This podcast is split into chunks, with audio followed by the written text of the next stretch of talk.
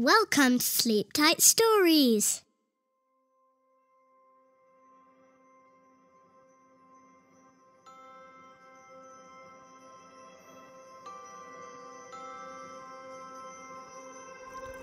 The Girl Who Missed Christmas. Once upon a time, there was a little girl called Natalie. Natalie was six. She lived in a nice house on a nice street. She had a little brother called Joe and a dog called Marmalade. And most of the time, Natalie was happy. She played with her friends. She played with her dog. Sometimes she even played with Joe when he wasn't being annoying. But there was one thing Natalie didn't like getting up. Every morning, her dad would come into her room and say, Come on, Natalie, time to get up. And Natalie would say, Just one more minute. No, now, you'll be late for school, said Dad. Just one tiny minute, Natalie would say. Please. Now, Natalie. Oh, it's so warm in bed, Natalie would moan. And so it went on every morning. Dad would shout at Natalie to get up. Mom would shout at her, and Marmalade the dog would bark. And Joe would already be up. And then Mom would shout at her again, and the dog would bark even louder. But Natalie just pulled the cover over her ears. Because Natalie just really, really, really hated getting out of bed in the morning. You know, Natalie, one day you're going to miss something really important because you stay in bed too long, said Dad. As it happened, something very important was about to happen. The nights were getting longer and the leaves were falling from the trees. And soon Natalie was getting very excited because it was getting close to Christmas. And she had so many different things she had asked for. She wanted a new game for her Nintendo DS, and a doll that cried real tears, and a new DVD, and lots and lots and lots of things. Of course, she had to rehearse for the school play, except she nearly missed it because she was sleeping in. And she had to go and see Santa, but she nearly missed that as well because she didn't want to get out of bed. I just don't know what to do about all this sleeping, said Mom. But Natalie didn't care. If I want to stay in bed, why shouldn't I? She decided to herself. So finally, Christmas Eve arrived, and Natalie was so excited she found it really hard to get to sleep. She wanted to stay and see if she could really see Santa. She tried ever so hard to stay awake as long as she could. But eventually, she went off to sleep. And she slept and slept and slept.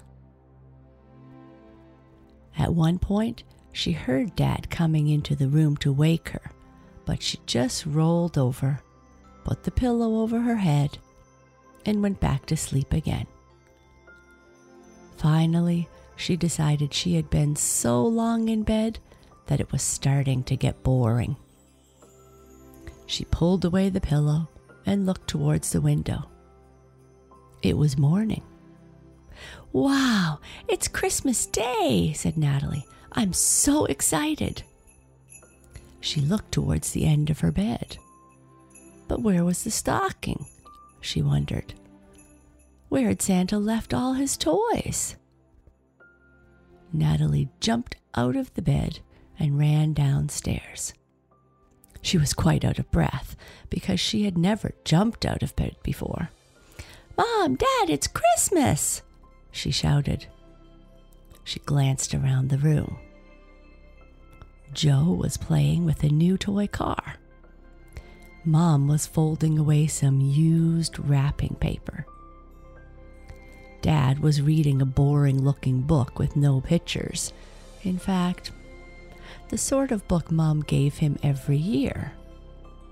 And Marmalade the dog was eating something that looked suspiciously like turkey leftovers. Mom, Dad, it's Christmas! shouted Natalie even louder this time. There was a silence. Everyone looked at her. Everyone, that is, except Marmalade, who was busy eating turkey. It's Christmas, isn't it? said Natalie, more quietly now. You mean it was Christmas, said Dad. You slept right through, said Mom. We tried to wake you, said Dad. But, but, but, said Natalie. I told you you'd miss something important one day, said Dad. It was really good, said Joe. We got loads of food and loads of presents. And I missed it, wailed Natalie. And she started to cry. And cry. And cry. Sorry, said Dad. It also means you didn't get any presents from Santa. But don't worry, there will be another Christmas next year. It's not fair, wailed Natalie. But I always told you you'd miss something important if you didn't get out of bed on time, said Dad. Now, help me clear away all this wrapping paper. But Natalie just walked out of the house. She walked through the garden and across the park. When she got there, she cried and cried. She was so upset about missing Christmas, and she didn't know how she could wait for a whole year.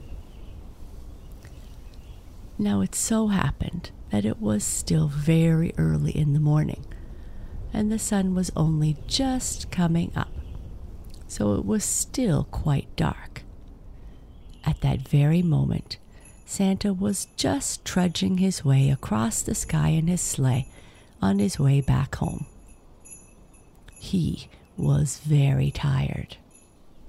And so were the reindeer, because they had been all around the world delivering presents to all the children. But even though he was tired, he couldn't help noticing one little girl sitting on a park bench all by herself and crying and crying. Whoa there, Rudolph, said Santa. I wonder what's wrong with that girl. Maybe she didn't like her presents, said Rudolph, who was hungry and tired and wanted to get back home to get some food. Kids today, no gratitude. We better see, said Santa, and so he pulled the sleigh down into the park. What's the matter? asked Santa. But Natalie was so upset, she just kept crying, and her eyes were so full of water she couldn't see anything.